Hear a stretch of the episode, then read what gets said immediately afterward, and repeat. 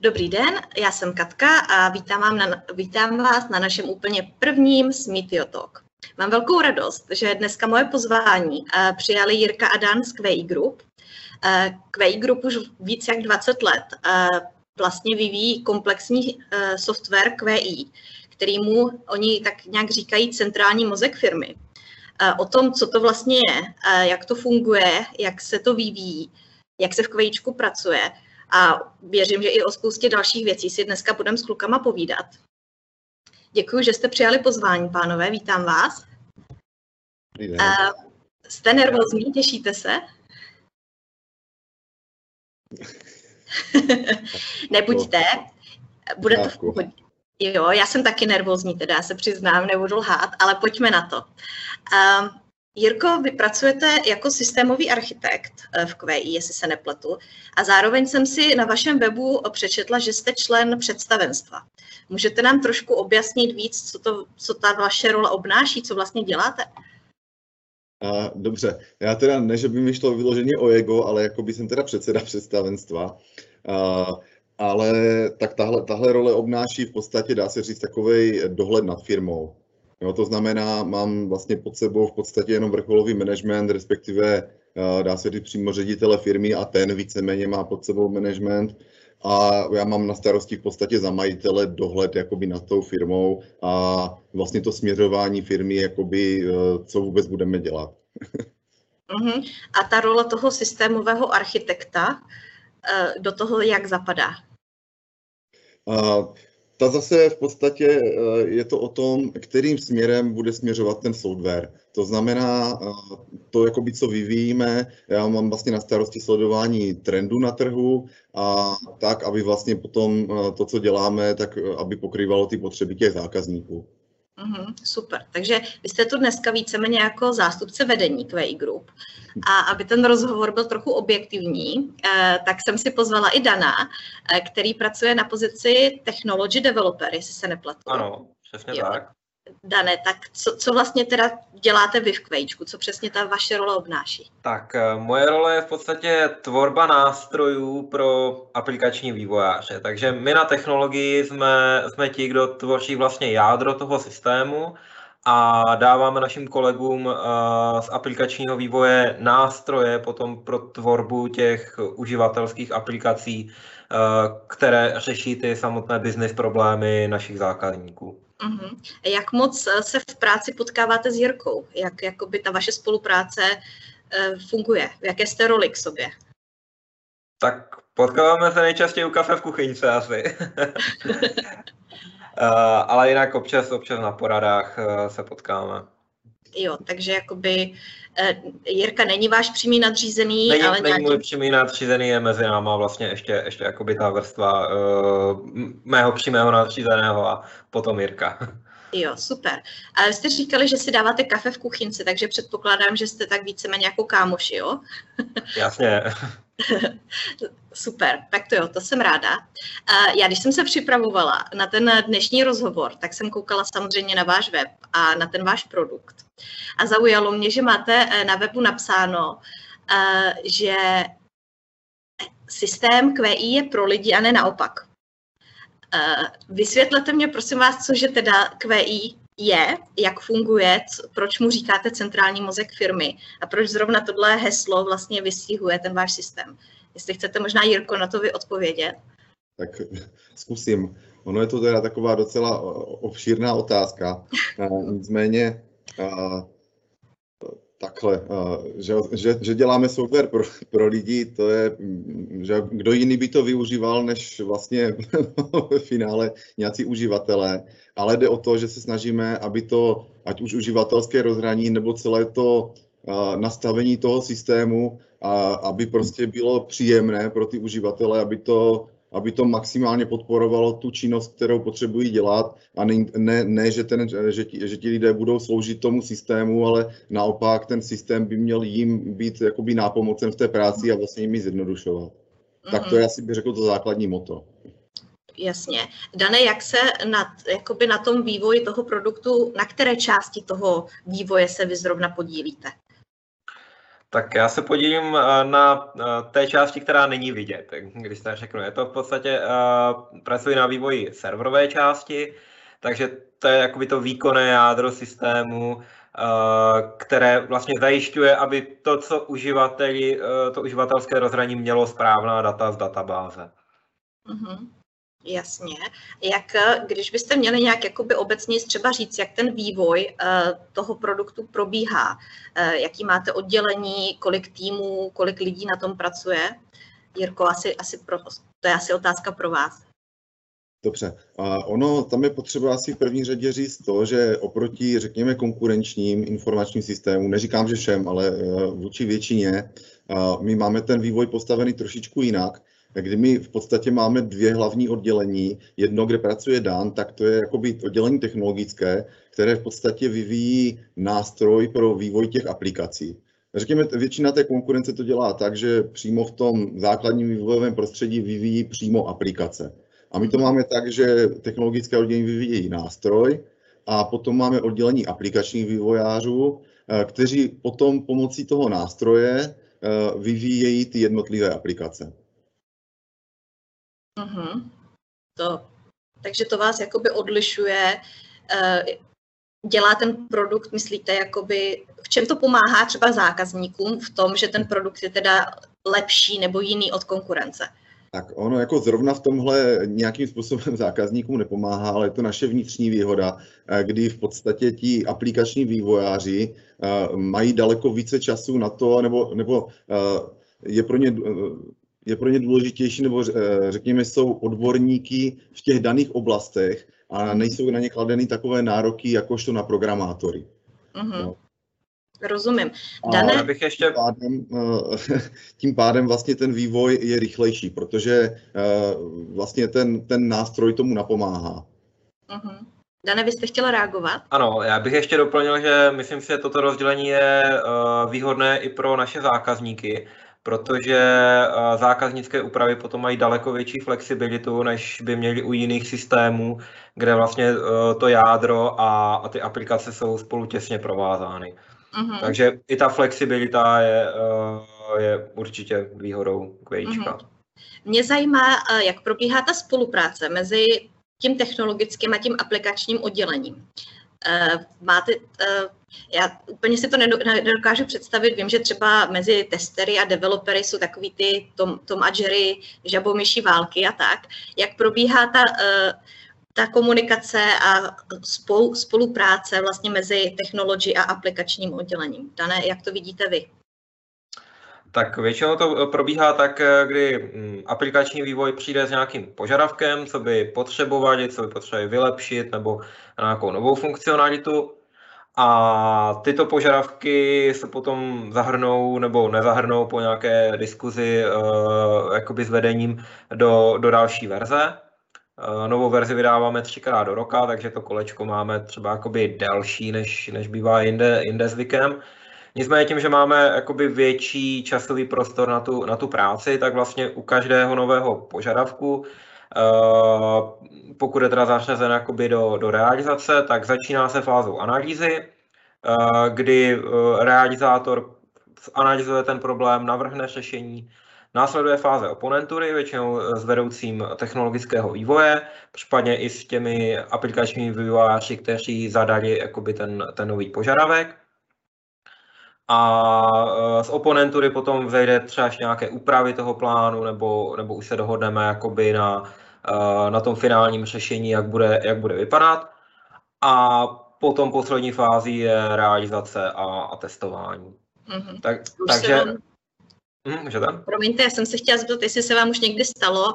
Já si to za sebe, já jsem třeba dělala ve Weissoftu předtím eh, na pozici taky eh, account manažerky, tak jsme měli požadavky od klientů, kterým samozřejmě jako obchodníci chceme vyhovět. A když jsem přišla do výroby říct klukům, ale já bych potřebovala tuhle feature, abyste přidali, tak eh, nebyli z toho úplně nadšený, takže probíhalo to kolečko, já to chci přidat, zákazník to chce, je to business pro firmu, výroba mi tvrdí, že to je nereálný, nebo se jim do toho nechce a tak.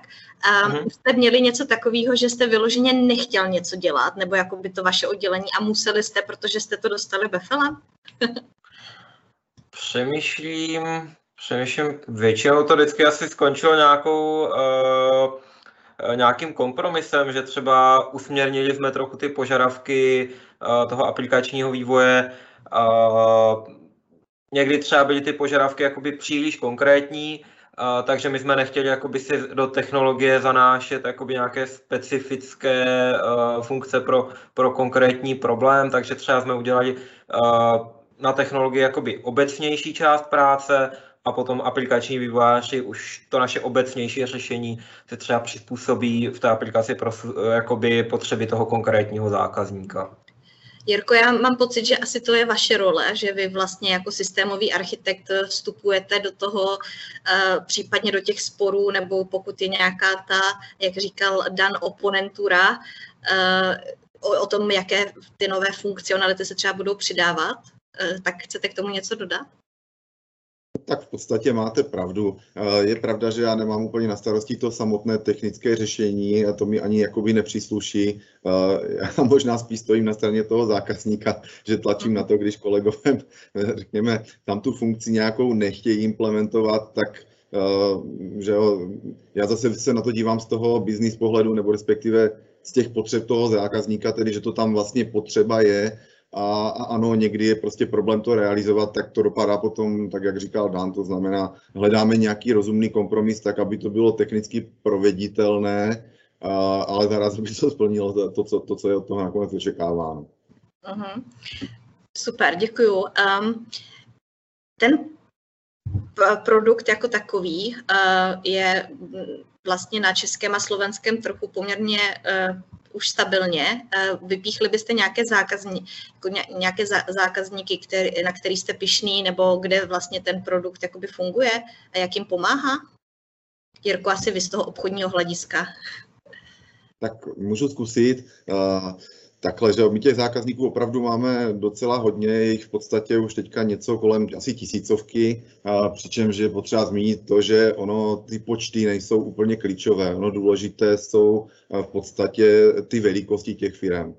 Že ono tisíc malých zákazníků e, se dá třeba srovnat, řekněme, s pěti velkými. Jo, takže my spíš máme takové firmy, které, řekněme, mají v průměru nějakých řekněme 50 současně pracujících uživatelů, nicméně někteří právě ti větší zákazníci mají stovky, řekněme.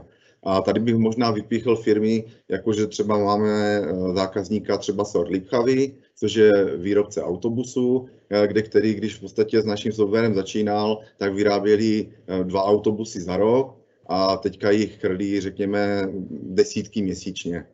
Uh-huh. A další zajímaví zákazníci Eh, možná ani nejde úplně o konkrétní firmy, ale spíše třeba o segmenty, uh-huh. kdy v podstatě eh, naší jako hlavní doménou jsou v podstatě strojírenské firmy, ale pak máme specifické segmenty, jako je třeba zdravotnictví, kde máme v podstatě náš software minimálně ve třetině nemocnic v České republice, kde řekněme takovou tou uh, uh, vlajkovou lodí je třeba pražský IKEM, a, nebo máme software třeba ve vodárenských společnostech.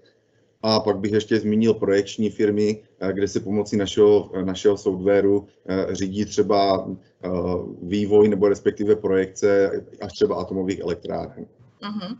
Vy jste vlastně zmínili, že ten váš produkt je takový jako centrální mozek firmy. Jak moc je teda funkce toho vašeho softwaru pro fungování těch zákazníků klíčová? Jako když se něco pokazí, když je tam nějaký bug, jak moc to tu firmu ovlivní?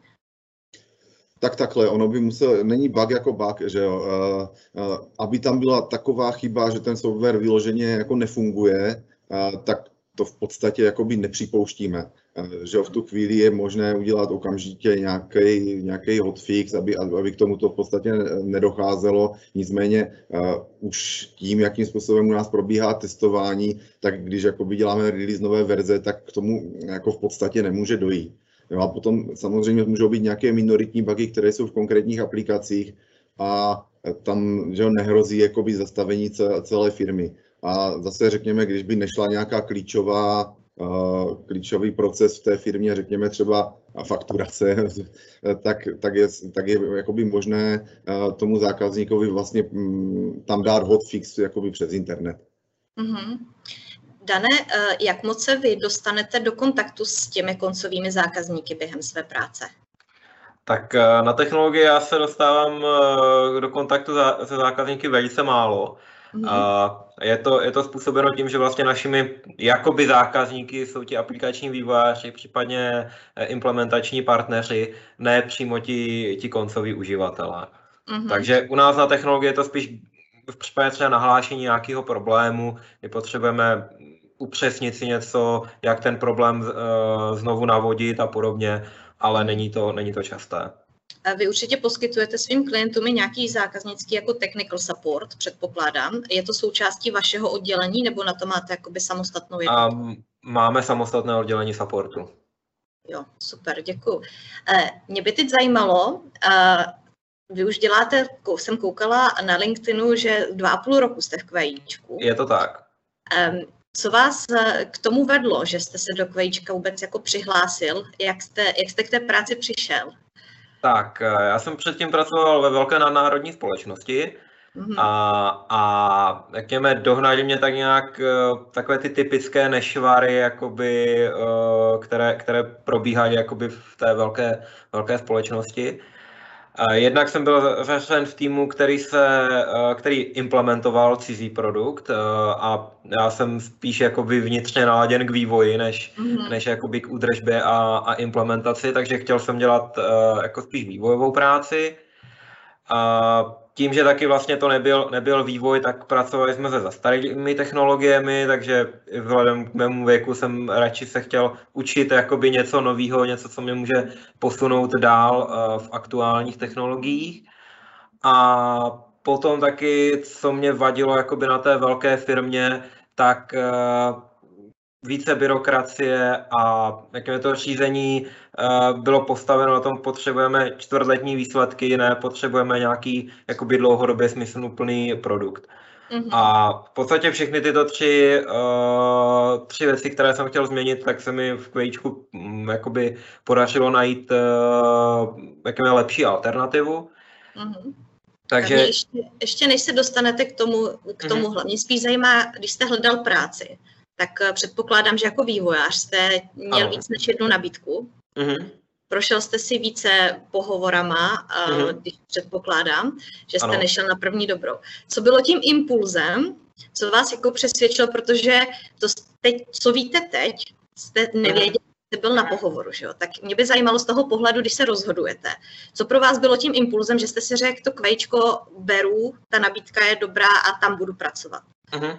Tak asi takovým tím eh, rozhodujícím jakoby impulzem bylo, že v QIčku šlo opravdu o vývoj nového produktu, eh, kdy vlastně v době, kdy jsem nastupoval, tak jsme eh, zahajovali vývoj nové generace QI2 mhm. a jakoby ta možnost nastoupit do toho vlaku na začátku a řekněme ovlivňovat směřování a vývoj toho produktu.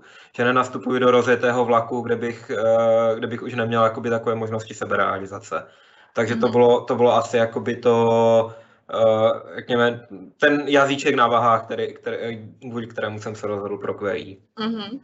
Jak probíhalo to výběrové řízení? Eh, co vás právě jakoby během toho, že jsou někdy výběrka, který už člověka v prvním kole odraděj mm-hmm. a už, už pak vlastně nemá jakoby dál, tak jak probíhá v QIčku to výběrové řízení?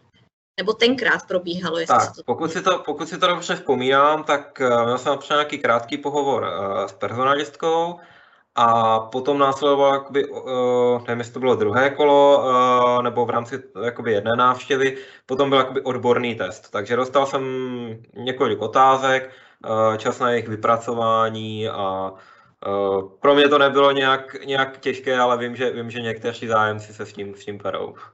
Jak se vůbec jako obecně stavíte, nebo jestli i víte třeba od kolegů, to je teďka velká otázka, ty eh, zadávání úkolů při, při pohovoru nebo domácích úkolů před pohovorem. Mm-hmm. Jak to vidíte vy eh, jako, jako vývojář dneska, kdybyste si hledal nějakou jinou práci, ne teda, mm-hmm. že mhm. byste chtěl, ale kdyby náhodou, mm-hmm. jak, se, tak, jak se k tomu stavíte, jak to vnímáte ten úkol? Je to pro vás jako přítěž nebo je to něco jako v pohodě? Já si myslím, že to, že to určitě má své místo, jakoby v tom, nebo je to, je to zajímavé, jak si ověřit toho, toho uchazeče, že má nějaké jakoby odborné znalosti. Takže za mě já to beru, neberu to určitě jako obtěžování. Mm-hmm.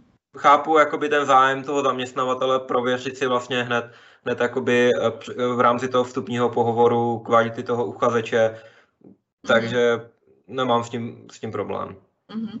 Jirko, um, co, co za vás si myslíte, že jako zaměstnavatel, uh, jako QI Group právě uh, lidem jako jeden nabízíte? Proč, proč jako u vás lidi chtějí pracovat?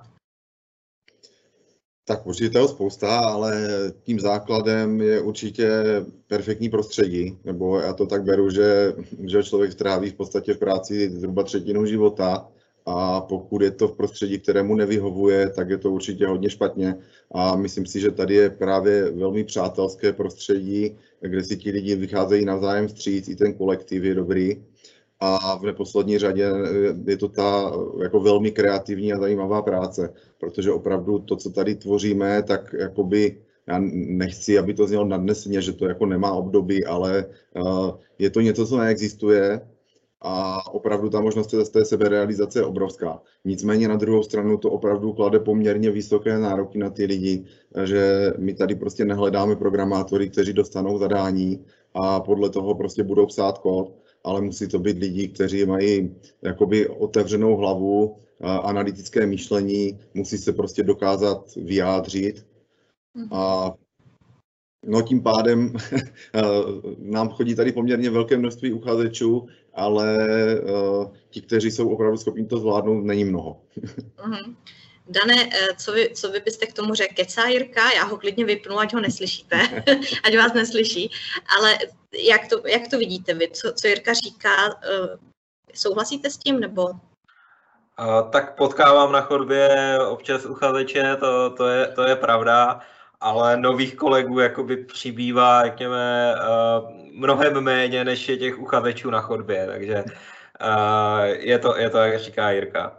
A, a co se týká jakoby toho, co Jirka myslí, že QI nabízí, on vlastně jakoby nejvíce vyzdvihl to, to prostředí, tu atmosféru a, a vlastně ten produkt, tak co já tím prodal? Já s, ním, já s ním souhlasím. Opravdu jako to prostředí rodinné firmy je uh, za mě jakoby daleko příjemnější než, eh, než v tom anonymním velkém korporátu. Mm-hmm. Uh, takže to je za mě určitě jakoby velké plus. A uh, je opravdu jako ta možnost seberealizace u nás, u nás je. Tím, že, uh, tím, že jak Jirka zmínil, tak není to tady máš zadání, to přepiš na kód, ale opravdu každý vlastně z těch vývojářů je pár dnů analytikem, pár dnů tím programátorem, který to, který to řešení implementuje, tak uh, za, já jsem jakoby v tomto režimu práce daleko spokojenější, že mám jakoby celé to řešení pod kontrolou od té analýzy až vlastně po tu, po tu realizaci, než kdybych dostával jakoby od analytika připravené zadání, které, které mám jenom naprogramovat. Rozumím. Jirka vlastně říkal, že na tu práci se nehodí každý, že opravdu fakt potřebujete někoho samostatně schop, schopného uvažovat a přicházet s novými nápady a řešeními. To pro nováčka asi musí být náročný. Vzpomenete si na ty svoje začátky, jak to probíhalo? Hodili vás do vody a plav, anebo jak ten systém zaškolení určitě, probíhá? Určitě ne. Uh, tak zaškolení vlastně já jsem začínal Uh, tuším, že to bylo první dva měsíce, že vlastně jakoby taková stáž na oddělení aplikačního vývoje, takže napřed jsem dostal uh, školení, uh, jak vlastně pracovat v těch, v těch nástrojích, které používá aplikační vývoj. A potom jsem dostával jakoby jednoduché úkoly, tady potřebujeme přidat nějaké políčko na formulář, tady potřebujeme vyrobit nějaký nový formulář. Takže od jakoby jednoduchých úkolů postupně k těm, k těm obtížnějším, vlastně abych se jakoby seznámil s tím systémem, seznámil se s možnostma uh, a u každého z těch úkolů bylo, dostal jsem prostor na analýzu, potom oponenturu toho řešení, takže při těch oponenturách jsem rychle získával zpětnou vazbu, uh, co třeba jakoby v tom systému je uh, špatně, co třeba je lepší dělat, dělat jiným způsobem, takže jakoby z toho, uh, co se týče procesu zaškolení, tak si myslím, že to bylo, uh, že to nebyl žádný šok, jakoby hození do vody a pláv, ale, ale jakoby ten proces byl dobře zvládnutý. Jak dlouho vám to trvalo, než jste jakoby se stal plnohodnotným samostatným členem toho týmu? Já si myslím, že to bylo dva měsíce na aplikační vývoj a potom jsem přistoupil do technologie a možná jestli další třeba měsíc, dva jsem se jakoby seznamoval s těma řešeníma a potom jsem začal jako tu skutečně dostávat jakoby už, už nové úkoly jakoby a uh, přicházet s novýma řešeníma. Mm-hmm. Jirko, chcete k tomu něco dodat, k tomu vašemu zaškolení, tomu onboarding procesu? Možná bych maličko dodal jen to, že vlastně, když k nám nastoupí třeba ten vývojář jakoby v oblasti té technologie, tak právě, jak Dan zmínil, on nejdřív nastoupí vlastně na tu část aplikační, to znamená, nejdříve vlastně pracuje s tím výsledkem toho technologického vývoje, tak aby pochopil tu filozofii toho systému, kdy my teda mhm. teďka sice stavíme jakoby systém nový, nicméně ty principy jsou vlastně stejné. Jo. Mm-hmm. Takže eh, jakmile tady toto zvládne a pochopí to, tak teprve potom nastupuje na tu, na tu technologii, eh, kde potom mm, jakoby podle toho, eh, jakou část bude vyvíjet, nebo respektive v jaké technologii, jo, jestli bude dělat, řekněme, frontend nebo backend, tak teprve potom jakoby následuje to zaškolení v téhle oblasti. Mm-hmm. Super. Dané, dostal jste nějak, nějakého buddyho nebo nějakého mentora uh, ze začátku, když jste nastoupil, uh, kdo vás jako fakt jako podržel a kryl vám záda, nebo jak to probíhalo? Asi to tak úplně nebylo, že bych měl jako jednoho buddyho, uh, spíš to bylo, postupně jsem se dovídal za tuhle část je zodpovědný někdo, za tuhle část je zase zodpovědný něk, ně, někdo jiný, takže když jsem potřeboval, tak jako by jsem se chodil ptát jakoby několika kolegů. Tím, že jsme vlastně v kanceláři seděli u jednoho stolu, tak to bylo opravdu jakoby otočit se na židli a zeptat se.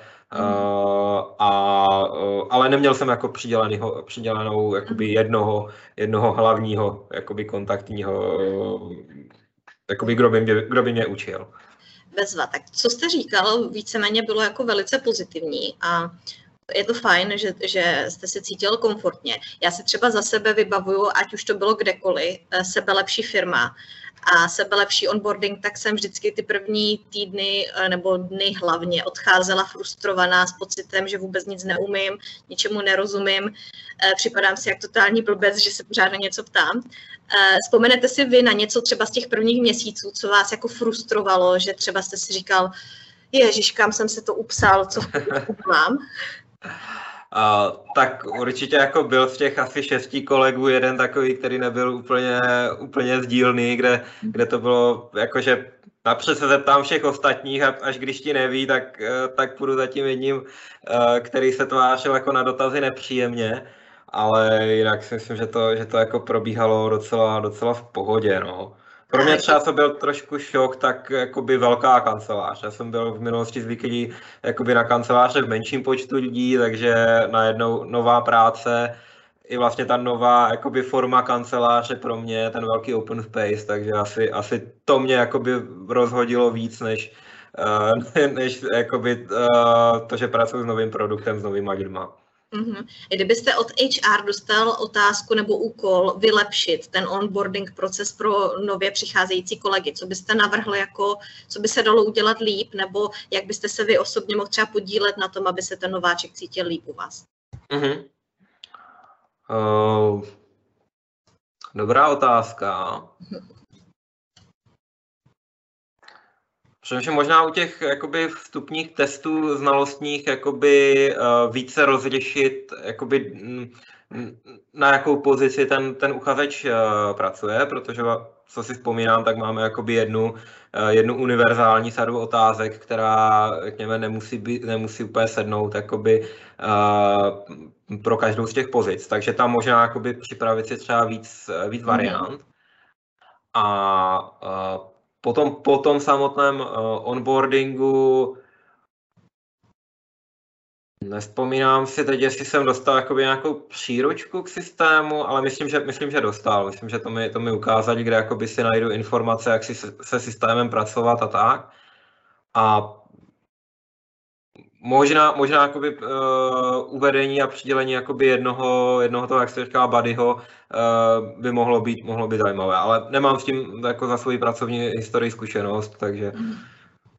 Jo, super, děkuju. To, já vím, že to je taková otázka jako na další zamyšlení, takže mm-hmm. to bylo bez přípravy, ale super, díky za to. Já věřím, že Jirka to slyšel, že to určitě i si má si poslechne potom za HR a věřím, že vás možná kontaktují a budete, už to jste si na sebe, že, že vás teďka budou využívat na zlepšení procesu. Uh, Jirko, vy si vzpomenete, vy už jste v QI hrozně dlouho a vy jste tak nějak jako spjatý uh, s, filmou, s firmou Melcer, tam jsou nějaké vazby na to, ale vzpomenete si vy na ty vaše začátky uh, v QIčku jako takovým? No, popravdě řečeno, už je to fakt nějaký pátek. A můžu říct, že úplně tak moc dobře ani ne, jo, ale mm-hmm já jsem to měl takové specifické, protože já když jsem do QA grupu nastupoval, tak já jsem vlastně tam šel s tím, že si ještě docela vyprofiluje, co vlastně ta moje pozice softwarového architekta bude znamenat.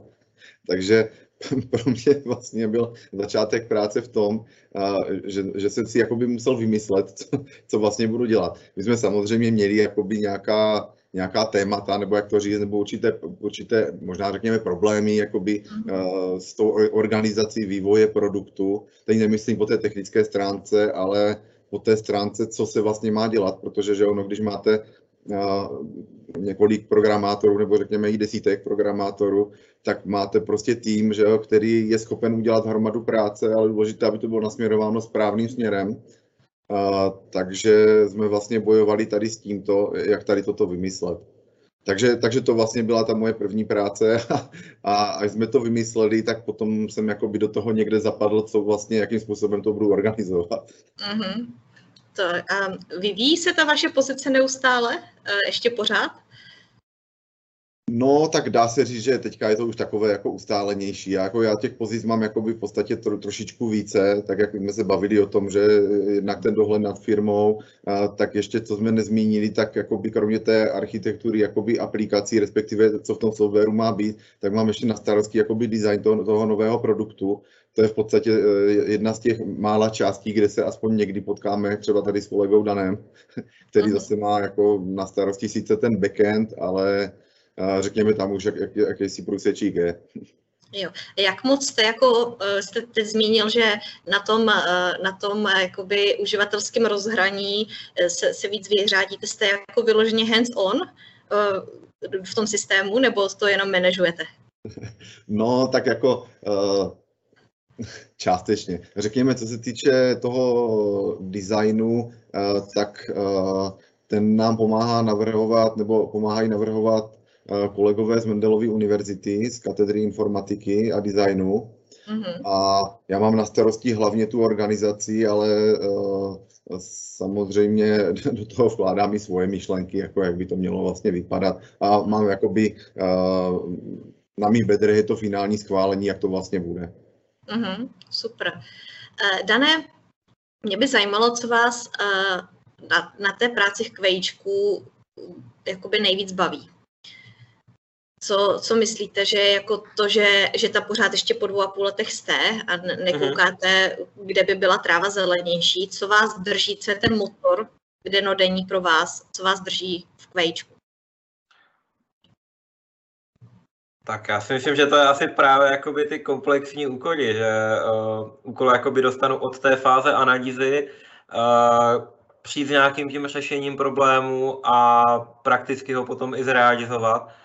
A asi jakoby taková ta odměna, když, eh, když eh, jakoby na programu to funkční řešení, které jsem sám navrhnul, a vím, že jakoby je, to, je to můj návrh od A do Z, tak, který, který jakoby pomohl vyřešit eh, nějaký dílčí problém, tak asi z toho jakoby přichází nějaká taková ta pracovní spokojenost. Takže se nenudíte, máte pořád nové podněty a nové výzvy, na kterých pracujete. Určitě, určitě, jako výzvy to je to správné slovo. A, co vás naopak jako fakt ale vůbec nebaví? Co, co je jako jedna věc, kterou byste vypích, co vás fakt jako nebaví v Quageu? Tak někdy oponentury jsou náročné. Někdy jakoby ta, je tam střed jakoby různých, různých názorů, takže samozřejmě jakoby ty uh, argumentace, proč je můj názor uh, jakoby lepší než, než názor toho oponenta, tak uh, ty někdy bývají trochu, trochu jakoby náročné, takže to jsou, to jsou jako chvíle, které který mě, který mě nebaví. Jo, to já Ale... znám přesně takovou tu chvíli, kdy si člověk chce vyrvat vlasy, protože je frustrovaný, že, že mu nikdo nerozumí. Ten jeho argument, jasně. Um, děkuju, Dané. Jirko, já vím, že vy jako předseda představenstva úplně asi jako nemůžete, ale kdybyste vy měl odpovědět, co vás jako nebaví na té práci, jestli je nějaká věc, která vás frustruje, uh, bylo by to něco, co byste řekl? Jo, tak určitě, tak třeba administrativa a potom dělání rutinních procesů, které třeba kolikrát sám vymyslím, ale potom to jejich dodržování, to je pro mě maximálně frustrující.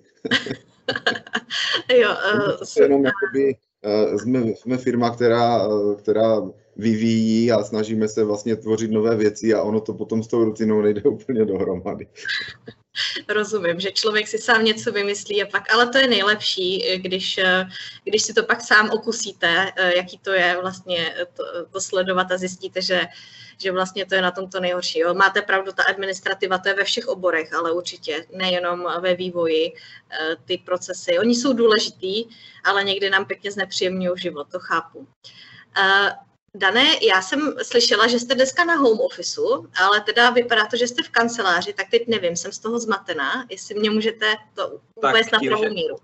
Tak, eh, tím, že home office u nás už vlastně trvá delší dobu, vlastně od začátku covidové pandemie, tak eh, jsem si doma trošku zařídil pracovnu, takže byť jsem jakoby v rohu obýváku, tak eh, mám za sebou uh, flipchart a uh, tak jakoby zařídil jsem si pracovní prostředí doma. Takže teďka vlastně po, i když jakoby už kolegové někteří pracují z kanceláře, tak na technologii jsme se domluvili, že teda budeme mít takový jako hybridní model, takže se sejdeme jednou týdně eh, v kanceláři a po zbytek času můžeme mít home office. Mm-hmm. Jirko, jak se vy jako za firmu, jako zaměstnavatel k těm home officeům stavíte? V čem vidíte výhody, nevýhody? Co, co je pro vás jako lepší? Tak já třeba osobně, i po celou dobu covidu jsem vlastně chodil pořád do práce a byť jsme tady byli dohromady asi tři, ale prostě já to beru tak, že je to hodně individuální. Někomu to vyhovuje pracovat z domu, mě to třeba osobně absolutně nevyhovuje. Já prostě proto, abych byl efektivní v práci, tak potřebuji být v tom pracovním prostředí. Ale eh, řekněme, eh, řekněme, zrovna u těch vývojářů to celkem jako chápu, kde ty úkoly jsou takové více samostatné, eh, tak jakoby nemám tam vůbec problém s tím, když ti kolegové pracují z domu. Popravdě řečeno, u ostatních oddělení to úplně nepreferuji. A, a, a potom teda samozřejmě tam vidím i nějaká ta rizika, a já to jakoby cítím v, takovém tom, v takové té sounáležitosti s firmou. Jo, kdy prostě, když člověk že pracuje z kanceláře, tak jakoby je, je, uh, řekl bych, tak, tak se tvoří jakoby takový ten týmový duch. Přece jenom, když ti kluci jsou doma a pracují samostatně, tak, tak tohle, jakoby řekl, tomu chybí. Uh-huh.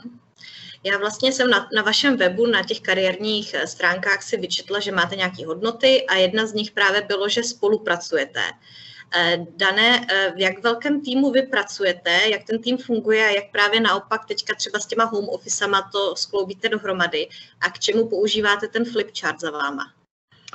Tak eh, na technologii je nás aktuálně sedm.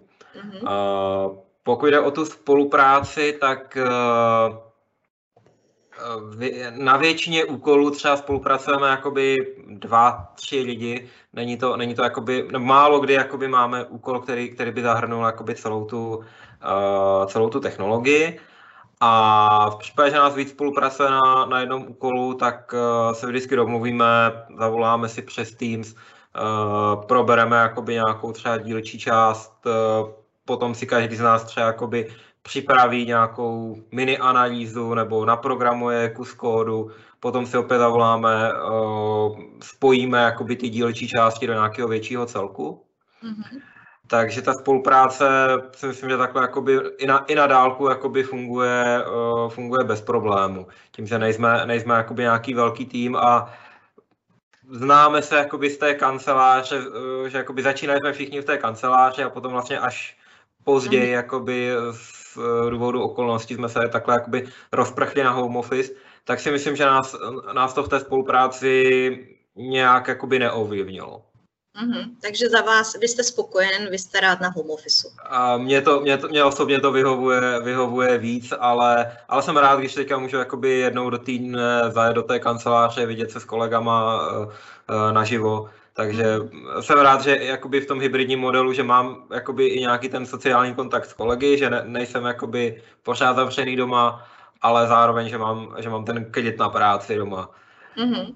A s, s, vlastně spolupráce s tím aplikačním oddělením, kde teda musíte víc řešit, ta taky probíhá teďka jakoby na online bázi? Tam teďka využíváme většinou těch, eh, těch čtvrtků, kdy se scházíme v kanceláři, takže v rámci nějaké porady jakoby si, eh, si předáváme úkoly nebo, nebo požadavky. Mm-hmm. Ale uh, v dobách jakoby přísnějšího lockdownu jsme, jsme i ty větší porady měli, měli online formou. Uhum, rozumím. Uh, Jirko, vy jste říkal, že vlastně vám jde o ten pocit sounálež, sounáležitosti s firmou, uh, o to, aby byla prostě přátelská atmosféra a angažovanost uh, vlastně těch uh, kolegů mezi sebou. Co proto jako ve firmě děláte vlastně z toho managementu, z toho pohledu? Scházíte se i mimo firmu, mimo práci? Jak to je u vás? Tak určitě máme celou řadu jakoby mimo pracovních aktivit, takže zaprvé se snažíme tady mít jako interně co nejlepší pracovní prostředí. Znamená, postavili jsme třeba novou budovu, kde si myslím, že to prostředí je opravdu teďka jakoby perfektní, je to i v dobré lokalitě, přičemž teda my máme kanceláře dvě, jednu v podstatě v Brně a jednu v Praze. Nicméně zase, že pro kolegy, kteří pracují nebo kteří dojíždějí z větší vzdálenosti, tak naprosto chápu, že je daleko lepší být jakoby doma, ať už z pohledu úspory jak financí, tak času. A jinak, co se týče těch dalších aktivit, tak děláme spoustu, nebo spoustu, no tak samozřejmě teďka v, době covidu to moc nešlo, ale snažíme se uh, dělat různé společenské akce, respektive uh, snažíme se maximálně dělat spíš hlavně sportovní akce, protože že před, přece jenom ta naše povaha práce je taková, že tomu sportu zrovna zrovna naproti nejde, ale je to, je to velmi důležitá součást, že jo. Takže snažíme se organizovat nějaké hory společné, nebo v létě kola, třeba takový, takové různé tenisové turnaje a podobně. Mm-hmm. Dané, kromě tady těch aktivit, které jsou organizované kvejíčkem, scházíte se s klukama z týmu nebo i třeba z jiných oddělení, fakt jako mimo práci jste i třeba fakt přátelé, že byste spolu šli jen tak na pivko mimo nějakou jako oficiální akci? tak občas eh, nějaké, nějaké takhle jako na pivko zajdem. Uh, trochu komplikace je právě to dojíždění, že tam uh, já dojíždím z Olomouce do Prostějova, uh, takže vím, že třeba kolegové, co jsou přímo z Prostějova, tak se stýkají jakoby častěji, já se k ním přidám občas náhodně. Mm-hmm, jasně, rozumím. Uh, super. Um, Děkuji za uh, vyčerpávající informace. Mě by ještě si závěrem zajímalo, jaký máte plány, a to bude asi otázka pro vás, Jirko, jaký máte plány s kvajíčkem do budoucna, co se týká toho produktu. Vy jste teď nedávno začali vlastně tu novou verzi, nicméně věřím, že nezahálíte, tak jaký jsou vize, co se, co se chystá, co se kuje u vás? Tak jak jsem ji zmínil, v podstatě děláme novou generaci toho produktu, to znamená, my teďka že to, to technologické jádro máme uděláno v nějakém prostředí Delphi, to, to původní, a teďka už v podstatě pátým rokem pracujeme na, na novém jádru, které je postaveno na technologiích C Sharp, a řekněme to frontendové prostředí je nějaký TypeScript, to znamená HTML5 klient a děláme ho v prostředí Vue.js. A ten cíl je naprosto jednoduchý a to je prostě udělat nejlepší informační systém na světě. To je nemalý cíl, na to určitě potřebujete eh, spoustu šikovných lidí, jako je Dan. Eh, Dané, mě by zajímalo, vlastně jedna z těch hodnot firmních je otevřenost. A mm, jak moc máte pocit, že, že se můžete podílet na tom, jak eh, ta firma, jak, jak moc jakoby váš názor uh, ovlivní třeba to, jakým směrem se ten produkt eh, vyvíjí. Máte pocit, že, že máte slovo, ptá se vás někdo na to, co byste třeba vylepšili nebo kam byste se posunuli? Jako si myslím, že určitě ta možnost ovlivnit uh, věci tu je, A mm. spíš, že by se mi někdo ptal, tak jakoby cením si té možnosti, že můžu přijít za Jirkou do kanceláře a říct mu, Jirko, já myslím, že měli bychom udělat tohle, nebo zajímavý by bylo udělat tohle. Takže mm. určitě ta otevřenost tam, tam je. Mm, super. Vzpomenete si na, na něco jako nejzajímavějšího, nějaký nejzajímavější třeba problém nebo nějakou novou funkcionalitu, kterou jste řešil, která vás fakt jako nadchla, že jste si říkal, to jsem dobrý, že jsem to udělal, nebo to mě baví? Ah, přemýšlím, přemýšlím. Asi takový nejzajímavější bylo vlastně jakoby No, to těžko vysvětluje, ale je to jakoby uh, systém pro kompilaci Maker. Mm-hmm. Uh, tím, že současný systém vlastně má uh, jakoby makrofunkce implementované, takže tam narážíme na, na problémy s výkonem. Takže pro novou generaci QI uh, připravujeme jakoby systém, kde, kde ty makra vlastně budou skompilovaná dopředu, takže to nám přinese jakoby potom výrazně rychlejší běh těch aplikací. Mm-hmm. Takže asi, asi to byl takový můj jakoby nej...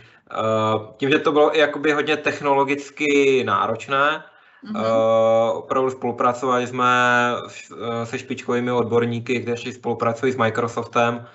Uh, používali jsme před tím rokem dvěma opravdu novinky, jakoby, které, které vypadly z vývojového oddělení Microsoftu a vlastně s nejlepšími českými odborníky jsme hledali řešení, Eh, jak, jak je použít v praxi. Takže to byl určitě, určitě asi takový jako nejzajímavější projekt. Mm-hmm, super, to zní zajímavě. Uh, pánové, vám moc děkuju uh, za příjemné povídání. Vám všem ostatním děkuji, že jste nás poslouchali a budu se zase někdy těšit na Smítio Talk. Mějte se krásně, hezký den, děkuju.